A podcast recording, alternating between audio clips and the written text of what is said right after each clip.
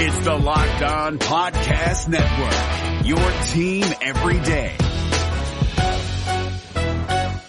Jackson Gatlin here, host of the Monday edition Locked On NBA podcast. Every Monday, I cover the three biggest stories in the NBA with the local experts from Locked On. It's an awesome recap of the weekend of the NBA and a look at what's ahead. Mark your calendars on Monday to join me for Locked On NBA podcast, available on YouTube and wherever you get your podcasts.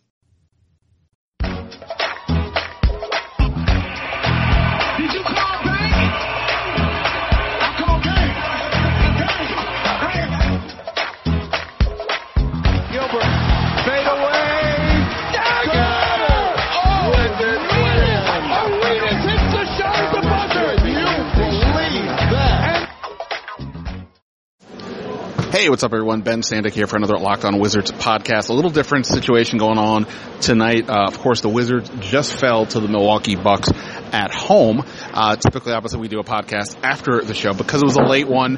Uh, ended up doing a pregame podcast, as it were, with Todd Dybas, where we talked about kind of the, the current state of the Wizards, and also we mostly got into potential trade ideas that, that we've had, uh, what players the Wizards could potentially target, and also sort of the reality of what the Wizards can or can't do. So that'll be the bulk of the podcast. But uh, I'm going to play for you guys up the top here some audio from John Wall post game talking about the loss. The Wizards had a three point lead with three minutes to go, but too much Giannis Antetokounmpo late. Uh, Wizards had another rough fourth quarter shooting after they had a similar one against Memphis. Uh, so he talked about that, talked about Giannis, and also uh, Matthew Dellavedova got thrown out of the game for uh, clotheslining Bradley Beal on a play. Wall talked about that, had some really harsh comments on Dellavedova. So I'll play that for you in just a second. Then after Wall, let's go straight into the podcast uh, as if I had done it originally with Todd Dybas. So that'll be that. Uh,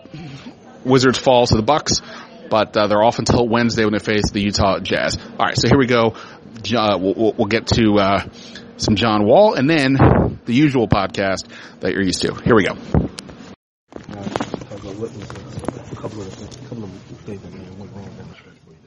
Um, I think we competed. I think down the stretch. I mean, they made some. You give them credit. Uh, Giannis made two shots. Bled made the three.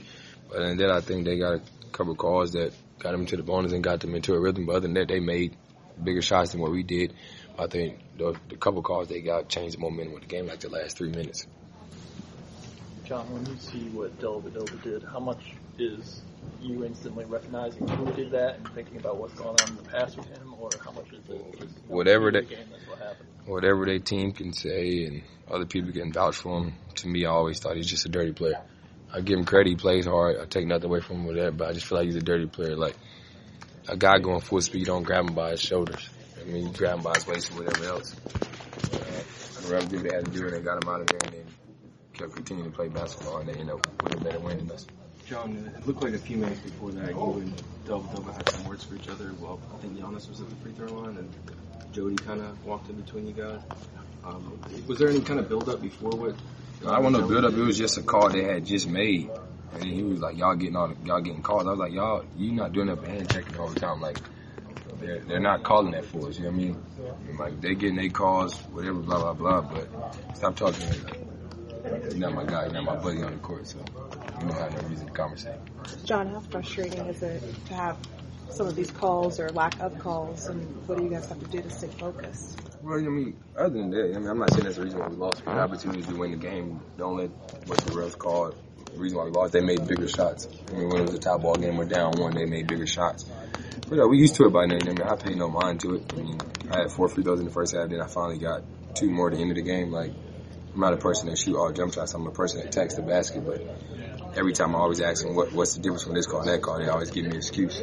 Um, I'm not here for excuses. I didn't sign up to compete and get my all for excuses, so they can say that for themselves. John, what do you think the line is between aggressive and dirty? Aggressive, I mean, I play aggressive. I think, I mean, guys play aggressive. I mean, it's a different though, you know. That's not the type of play that you do and then just stand there like nothing happened. If we do that to somebody, their team's going to react the same exact way. He's known for undercutting guys, trying to box him out, you know, I mean, stuff like that. I give no, I give no, I give no credit for that. I give credit for him for being a hard player that's hard nosed and one of the old school type players that play very physical. I give him credit for that, but when it comes to being a, doing dirty plays, I have no respect for it. So it's endangering someone. Yeah, like come on, man. He could have got a concussion. You going full speed, you snatch him back. You could his head on the floor and they got a concussion. That was something different. The um, the two fourth quarter finishes last night. You guys off could make some shots, and today also again you could make it correlation or just something that. Um, something we, had, that- we had a couple good looks. He just missed them, but he, I mean, the other teams put the pressure on us defensively. We, we making the right plays and right, right reads. You got to be able to knock down shots. And uh, sometimes shots not going to fall. When they're not, you got to be able to get defensive stops, and that's what we pride ourselves on tonight. They made the bigger plays. The NBA playoffs are right around the corner and Locked On NBA is here daily to keep you caught up with all the late season drama. Every Monday, Jackson Gatlin rounds up the three biggest stories around the league, helping to break down the NBA playoffs. Mark your calendars to listen to Locked On NBA every Monday to be up to date. Locked On NBA, available on YouTube and wherever you get podcasts. Part of the Locked On Podcast Network, your team every day. All right, hello and welcome to another edition of the Locked On Wizards podcast. Ben Standig here along with the guy I'm usually with at we're at the Verizon Center, Capital One Arena. I guess you know I, I'm I'm just I'm just straight calling it Verizon Center. I'm not going to bother even switching the names. I think I've said this before. Same thing with CSN. I'm not bothering to change the names. Uh, so anyway, here at the arena where the Wizards are playing, uh, Todd Dybas from the Washington Times is with me. Uh, we are talking before the Wizards are playing the Milwaukee Bucks. And if you're wondering why we're doing that, it's largely because it's not my fault they're starting at 8 o'clock at night on a Saturday. And I don't necessarily, uh, feel like we need to do a podcast at midnight. So we're going to talk before the game. We're, we'll talk a little bit about what happened with the Memphis game. We'll, we'll we're going to go down tra- uh, Todd's trade talk uh, ideas and uh, a couple other topics of Wizards note to get into. We'll just hope there's nothing serious happens in this game. They're playing the Bucks. It'll be an interesting matchup. So we'll, we'll maybe talk about w- what we want to see in advance of that. Anyway, you can find all the podcasts on iTunes. You can find me on Twitter at Ben Standig. Todd is at Todd underscore Dybas. Um, so, uh, by the time you hear people hear the Memphis game will have been over 24 hours. Uh, my only question to you would be this: the, the the rule on this podcast has been we're not saying they're in a turnaround. They've officially turned around until we see it for a few games. So close, so close, right? I mean, they're up 17 points, like a minute to go in the third quarter. They finish that game off, even if they win by eight, whatever it is. Okay, you'd have to feel at that point like they, they've turned it around. I still don't think it was like a. It, I didn't view the last night as like, oh boy, here they go again against a bad 500 team or a team that's way under 500 as a letdown because they did a really good job for most of it. That said, it gets all the way down to one, and the starters were in there for the last eight minutes of the fourth quarter. So it's hard to be like, well, it's all good. But uh, so so I'm, I'm still I'm sticking with the ban. We're not calling it a turnaround uh, quite yet. Would you agree with that, or do you think, ah, come on, at this point they've now what nine? They're nine and three since Wall's been back. They've won four in a row. You know, get off my high horse. Where, where, where would you uh, go on that one? Uh, well, part of the three is the Atlanta game. Yeah. He, since he's been back, and I, there was what's the other disaster? I'm forgetting that that was part of the three since he's been back. Well, the the uh, Brooklyn, right? uh, the At second Brooklyn? yes, the second Brooklyn game. Yeah, yes. one nineteen to eighty four. Right. Yeah. Hello. and then last night, fifteen points in the fourth quarter as they tried to give it away again again against Memphis. Right, right. Oh no, the two games against Memphis only because Memphis is just a shell of their normal team. The, the had did the Wizards win either of those games? Um, but like I said, look for, for for most of the game. Well, here's the other thing I guess I would say. I mean, Wall and Beal did a lot last night for sure. Uh, and Markieff Morris, to me, that's the biggest thing. If, you want me, if you force me to say, do I see it? Is this a turnaround? I would point to Markieff Morris in the sense of three games in a row, he's gotten at least 10 rebounds. First time in his career he's done that.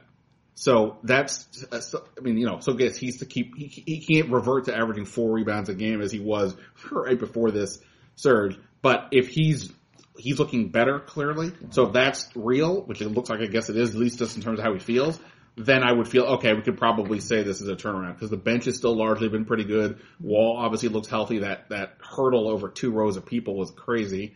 Uh, so from that perspective, I, I would, you know, if you make me say it, yes. But since I run this podcast, I will not say it. We're not 100% of the turnaround. Let's see how, if they, if they finish strong here against Milwaukee and this starts a five game homestand, you know, I can easily say, imagine during the stretch, say they're good.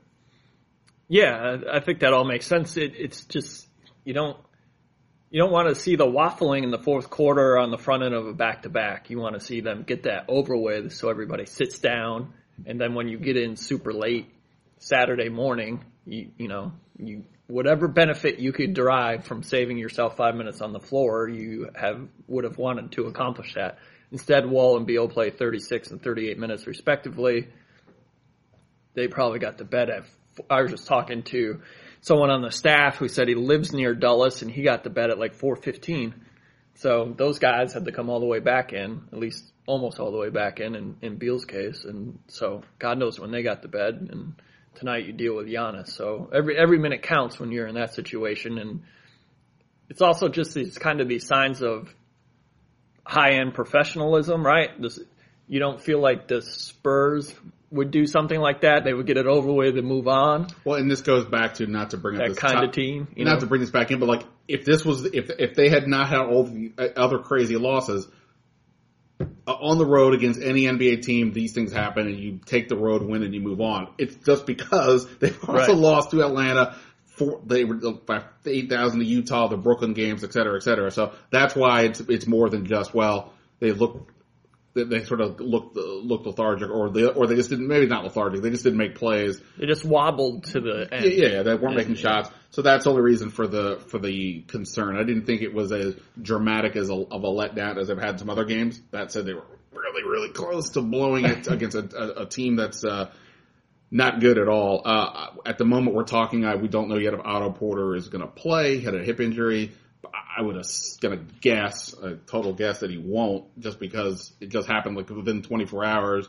So you know, if it's bad enough to keep him out, you would you know, but but who knows? We'll see. Um, this is one of those games where the lack of a true backup, a, a third small forward, as it were, is it comes into play because you know if Oubre starts would be my assumption. Although it's interesting, he didn't play in the fourth quarter either last night. He played some, but basically Brooks was going with Satoransky at the three, right. which was interesting.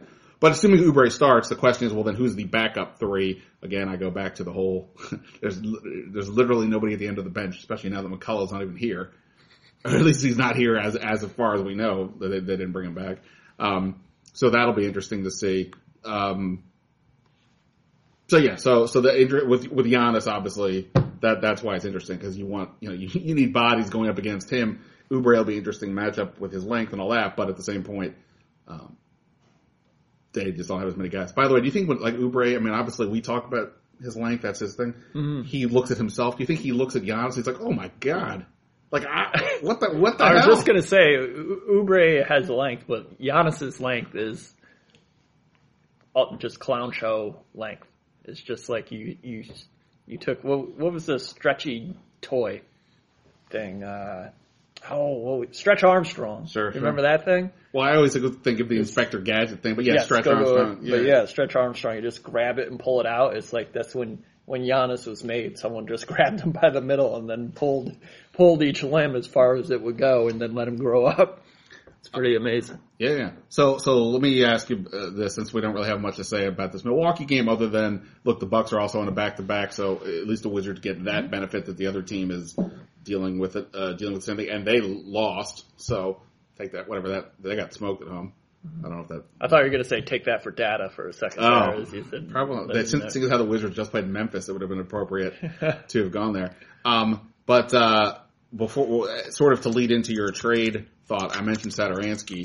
Um, I wrote something yesterday for uh, FanRag Sports in which I talked to Satoransky the other day about uh, him playing overseas with with, with Porzingis, and I wrote a little bit about that. But what I tied it into was, and I'm curious what you think. For all the talk that about what are the Wizards going to do at the trading deadline, they, you know, they they could make the huge move, the Boogie Cousins type thing. Seems unlikely, or they could make the the Bogdanovic thing, was a sort of a half measure, or they could just make a minory kind of thing, the Brandon Jennings or you know a second round pick for player X.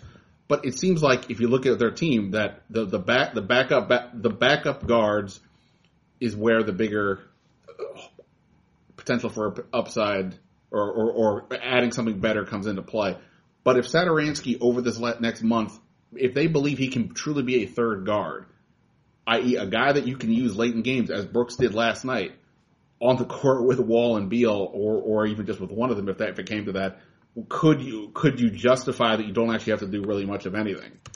That that, that that's what I wonder because you can because ultimately in the playoffs they shrink their rotation, and we already know Oubre is going to play. Assuming Mike Scott doesn't hit a wall, he's going to keep playing. Uh, assuming that you know, I mean, Mahinmi's going to play some. So you kind of only have one guard spot on some level. And is it right now? It would have to be Satoransky. So anyway, my, I guess my thought is, my question is, do, do you think that Satoransky, how he does over this next month, is going to potentially dictate what the whether the Wizards do anything, or should it dictate anything? I don't think it's going to have much influence because he's he's still going to be here regardless. So I think it's more of a kind of going forward with him. Um, and certainly with the open roster spots and Jodie Meeks play this season, you need to do something there just to, just to be viable. Um, even for the body, you have to do something. So at a minimum, there has to be someone who shows up there, even if you think. And I don't like. We've gone over this a million times. I don't like Satoransky as the small forward, Oh, even though his either. three point shooting has appears to be re- reached a point where we have a sample that it's pretty viable um, this year, much better than last year, right? But I don't like him there. I don't, and I don't. They're not. The team's not.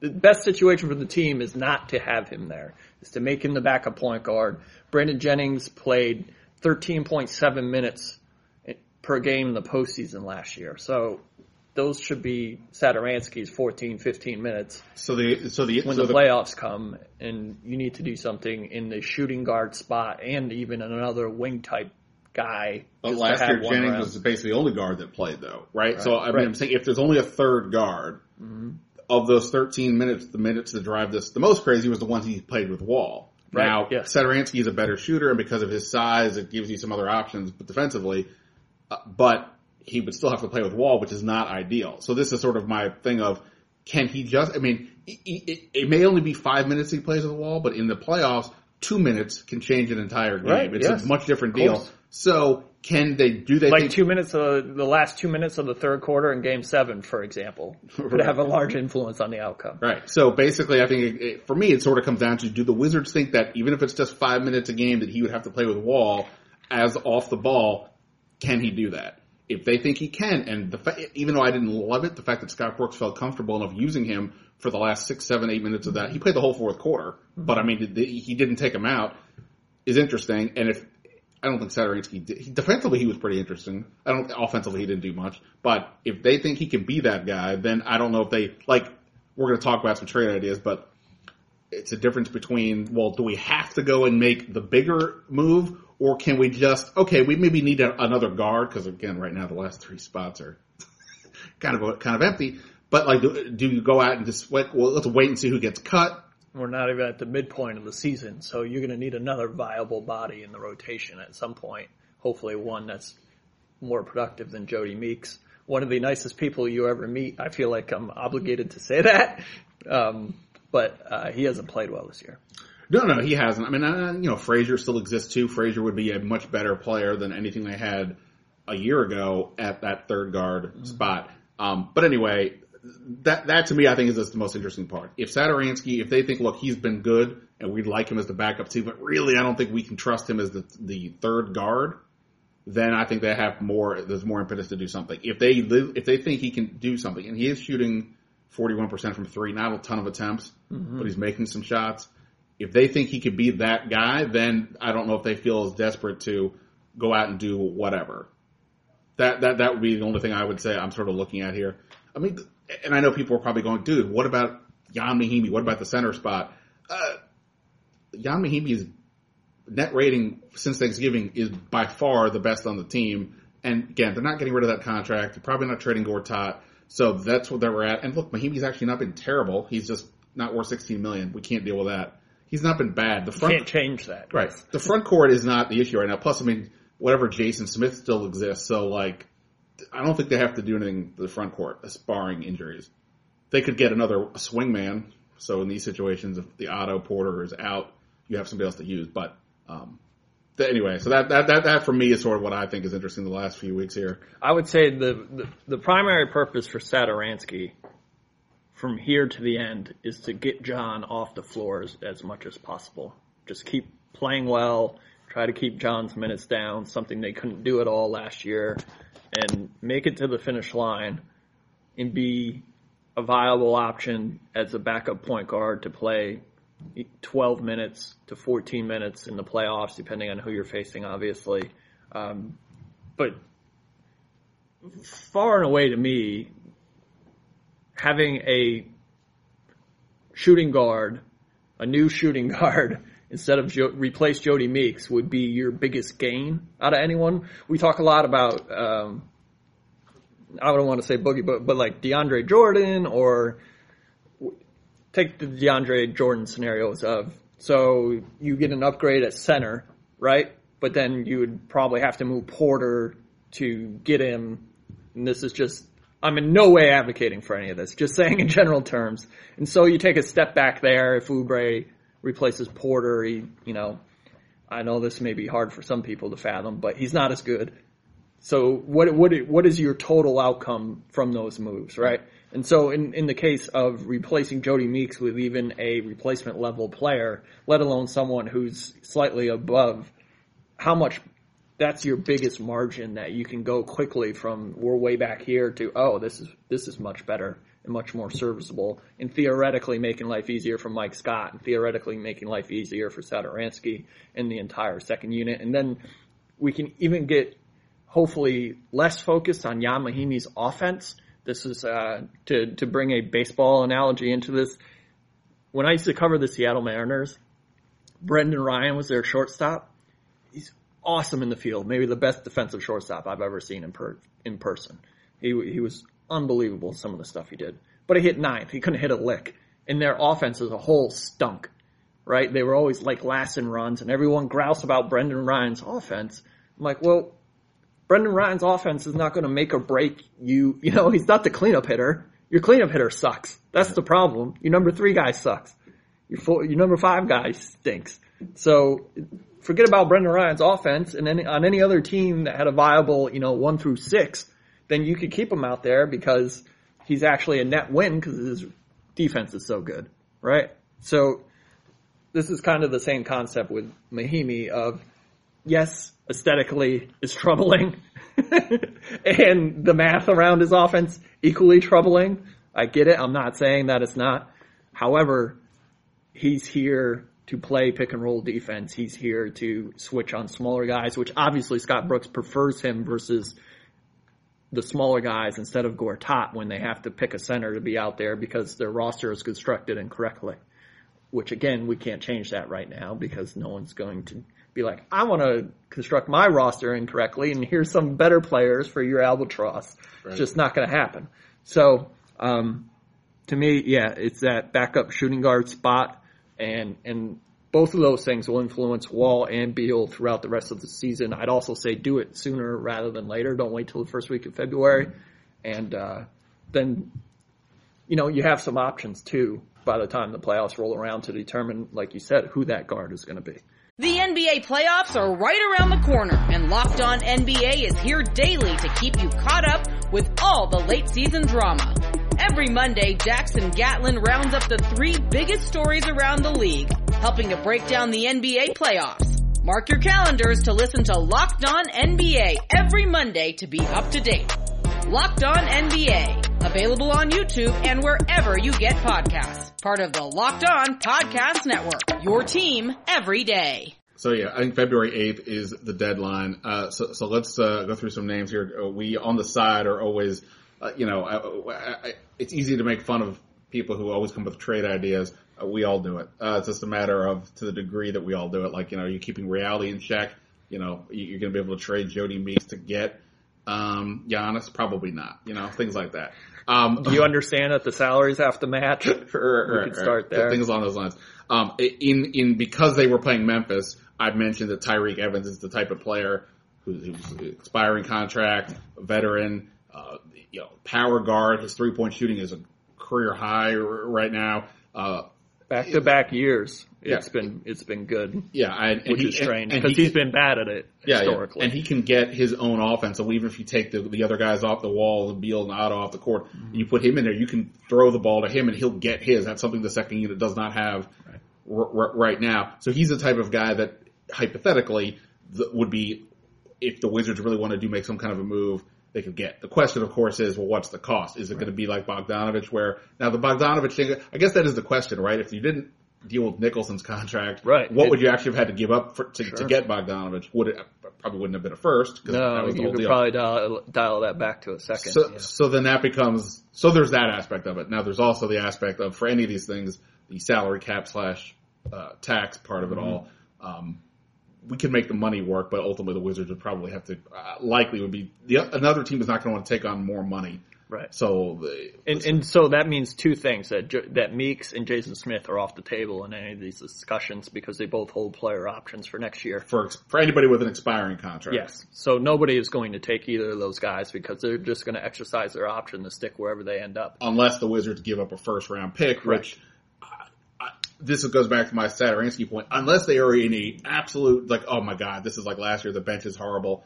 I, I- just think at some point, even if you screw yourself a little bit this year, you have to at some point build towards the future. That they're going to have no money, you know, they're not going to have really any money next year to play with. And they don't. They already don't have their 2019 second round pick because that was part of the cost of Oubre. Right. So, so I would prefer them to not trade at least the first, the Mm-hmm. 2nd uh, you know, whatever. The, at this point, they they just not even bother. If it's next summer second, yes, a shrug for me. Go do whatever you want with that. Right. So, so specific to Tyreke, like the math works if it's a second, Tim Frazier and McCullough, because that will match Tyreke's ba- bargain basement deal that he ended up with this year. Um, he's also interesting because he, usually he's so high usage that I groan when I watch him play. Uh, but I think with this second unit, like Mahinmi obviously doesn't need the ball. Satoransky's more than willing to pass the ball. Mike Scott's also a willing passer, but he would need to get still get some shots in that scenario. So if you are putting a high usage shooting guard in with those guys, I think it fits is because of the personnel. So um, if you, I, that would be my concern is like how much overlap Tyreke Evans could have with Wall, Beal, and company. However, you would try to massage that in there from time to time because he is so high usage. I don't think that would work very well. Um, but as far as hey, this guy's going to take the most shots on the second group. Mike Scott's going to take the second most, and then we'll whatever happens after that is whatever. Um, that would be a much better situation than they're in now. Uh, the only thing I guess I wonder with him, to your point of usage, is you know it's one thing to imagine him with just the second unit, but when he's with Beal and Wall, then what happens? Because Right. because that's what that's sort of what I'm saying about the playoffs. And who's he taking off the floor to be there? Is it Otto or Oubre? And do you? well, even if he's just in there with that? Wall or Beal, now Mhm. I mean, now what? Obviously, you want the ball in their hands. I mean, Tyreke Evans can do stuff, Mhm. but if he's doing stuff now, Beal's getting five shots less a game or whatever. You know, all of a sudden, then that's not as interesting. I would say that just specific to that point, maybe Beal's efficiency goes up if his minutes go down, even by two or three. Um, you know, and he's able to manage things differently as he goes along. And Tyreke Evans may enable that on, you know, on occasion. So I would put that as part of the consideration of Satoransky and whoever you acquire, how much can they benefit Beal and Wall from now until the end of the season? Uh, yeah, I, I, I mean, one thing I would think if, if Evans, let's just say that deal happens, I don't, I, I suspect Satoransky barely plays, right? Because I mean, if Wall and Beal are going to average like 38 minutes a game, right? So if they're, if they're both playing about 38 minutes a game, that leaves about 20. Well, if you get Tyreke Evans, you're probably going to give him 20. I mean, 20 would be almost low for my perception of what a guy like that would, would, would, would be insane, but probably some of the other guys we're talking about. So at that point, Satoransky's not getting more than, In the playoffs. in the playoffs. right. And, and, I know we have got 40 more. That's the second half of the season to go. I'm not discounting that. I'm just looking ahead to uh, that. That's what any of these moves would have to be about. That if, if it's about them just making the playoffs, then it's all gone crazy. I think, yeah, for me, I'm a, I'm putting a significant amount of weight on how much can you come up with a decent guy to spell, help spell Wall and Beal get them to the finish line, um, and improve your seed as you go along. I think those two things would be huge for them in the playoffs, no matter what the rotation ends up being with the with the extra guard behind them. Yeah, no, and, and it's it's certainly. It, And if you have a better player as an option as the possible extra guard instead of Jodie Meeks, all the better in case somebody, you know, I mean, who knows what Boston's going to do with Marcus Smart and Rozier and Kyrie, you know, when they go ultra small and ultra loony. Um, what do you have to counter that? And, and also, I mean, if you did have a guy like Tyreke Evans who's a big guard, you could Mm-hmm. hypothetically go with him, Wall Beal, Otto, Markieff, and you know take Oubre out or, or whatever. So it, you know he, he's it gives you some of that the, the, that option as well. Uh, that said, by the way, if if I'm Memphis and and you're calling up with McCullough, Frazier in a second, which would be probably one of the last eight picks in the second round or something like that, I'm going okay, cool. Let me call the other 29 teams and see what I can do that's better because the, the two players are irrelevant. They both have expiring deals, Right. and the second is to pick. It's not nothing, but you would think that somebody else could probably beat that one way or the other. Um, all right, we got other players you uh, you, you you like talking about. Uh, Who, who? Well, I think it's similar. It's kind of similar circumstance for Belinelli, um, who's obviously just more of a straight up shooter, uh, the king of the leg kick during the jump shot. Always. So for me, on a personal level, it would be hilarious to watch him on a for a half a season. Like hilarious in the way of joyful because of all his tricks. Um, and how annoying they must be for every defender he's ever dealt with and all his histrionics and, and the whole package I find amusing. Uh, and he's playing pretty well this year. Again, this is strictly a direct upgrade over Jodie Meeks is the point. Um, although, you know, and, and probably he's more likely to arrive at that price of a second and, you know, two dudes who match the money with expiring deals than Tyreke Evans is. So it would be better, not ideal, but better. Um, and it, obviously he's much different than Tyreke frame wise, handling the ball, um, and just kind of what he's, how he's able to move. I mean, he's a, he's a two and that's what he is, period. What if I told you that either either of these scenarios with Memphis for Evans or Atlanta with Belinelli, they come back and say, okay, look, obviously the players are you know flat Sam or whatever, Mm-hmm. but we'll we'll we'll do it. But you got to give us another second. So we understand that your 2019 is gone. You got you give us. Oh, by the way, they also traded the Trey Burke second round pick. That's gone. What was that? 2021. I remember the trade was Trey Burke for an eighth grader. So I think it was, uh, something like that. Um, there is also, I will say, there is also Aaron White still floating out there, the rights to him. Now, not to say that uh, somebody would necessarily think that he's a player. I don't know, but the point would be, uh, it's an asset to have, and somebody might be like, okay, give us that asset, you know, just to uh, 2021 second rounder for Burke. right. So, so, so okay, So the 19's gone and the 21's gone. right. Okay, so, so that's so somebody says you can. So you have 18 and 20 Okay, so and some- 22. So somebody says, okay, we'll do that, but you're gonna give us the 18 and the 20.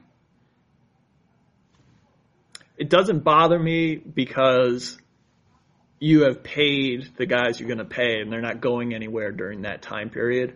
So you don't, your number of, generally, um, in the, you have to increase, it's great to increase the number of flyers that you can take on someone, right? This is the Jordan Clarkson thing all over again. To your point, there's nothing that indicated that the Wizards would have picked Jordan Clarkson with that pick. But the fact that they didn't have a pick, you know what your chances of picking Jordan Clarkson are?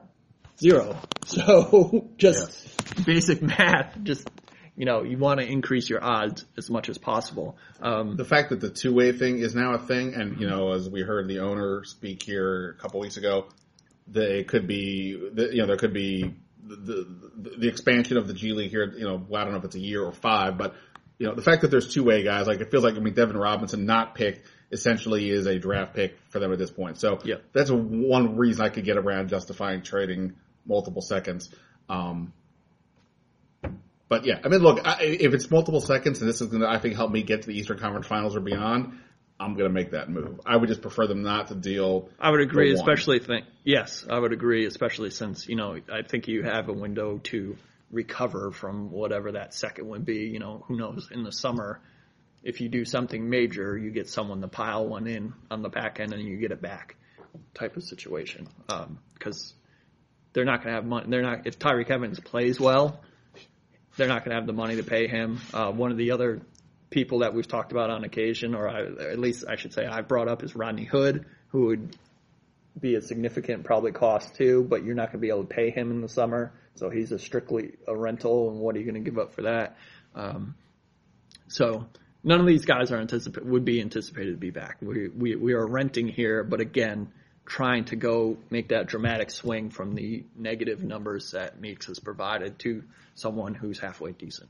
Gotcha. Especially former starters who are playing against backups now. We that's a good scenario. Yeah, no, I, I, and all these guys would be interesting and fun, and it would be helpful. Whether the Wizards, re- any of these packages we're coming up with, would be my only question. I, I just can imagine some other team getting desperate enough to say, "All right, screw it, we'll give you the one."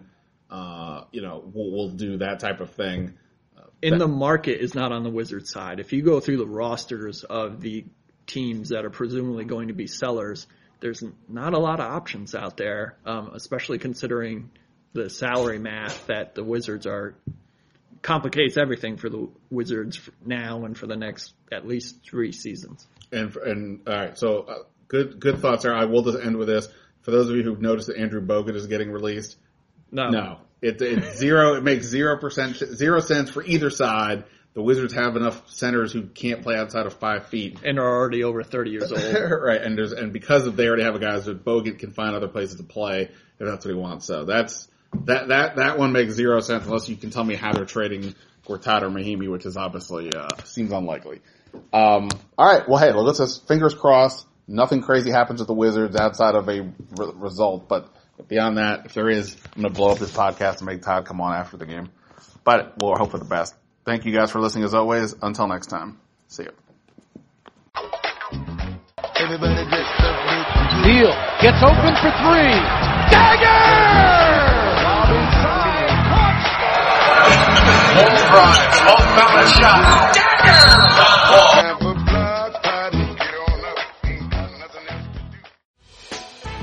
Hey Prime members, you can listen to this Locked On podcast ad free on Amazon Music. Download the Amazon Music app today.